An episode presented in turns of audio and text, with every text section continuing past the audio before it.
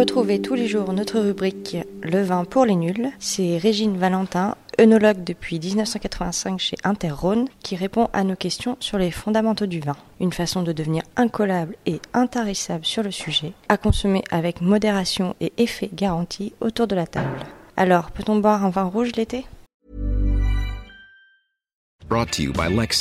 Some things do more than their stated functions, because exceptional things inspire you to do exceptional things. To this select list, we add the all new Lexus GX. With its exceptional capability, you'll see possibilities you never knew existed, sending you far outside your comfort zone. But as much as the GX challenges you, it also spoils you. Its intuitive technology and luxurious features mean that wherever you go, you'll never go without. Live up to it. The all new Lexus GX.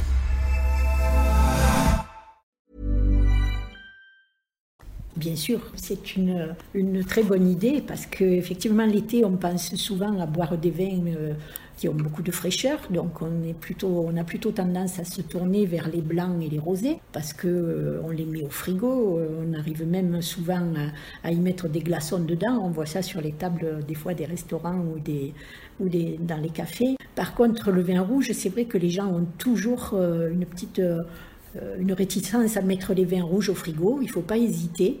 Les vins rouges peuvent être servis frais l'été. Donc euh, il faut les rafraîchir, on peut les mettre dans le, réfrigérateur et les laisser euh, à une température de 17-18 degrés.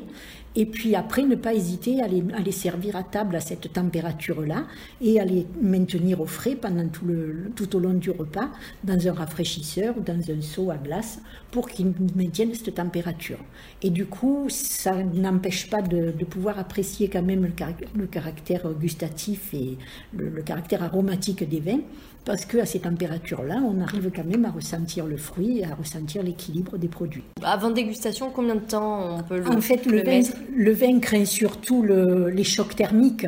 Donc, euh, si vous avez une cave qui reste tempérée, ben, vous allez le laisser dans la cave. Si votre cave reste à 18 degrés, ben, vous le laisserez à la cave, vous ne le passerez pas au frigidaire, il n'y a pas besoin.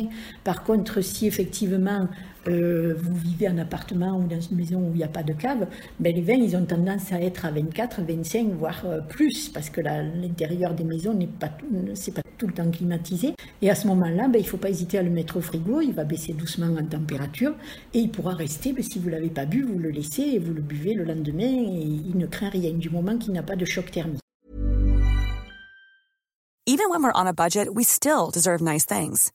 Quince is a place to scoop up stunning high-end goods for 50 to 80% less than similar brands.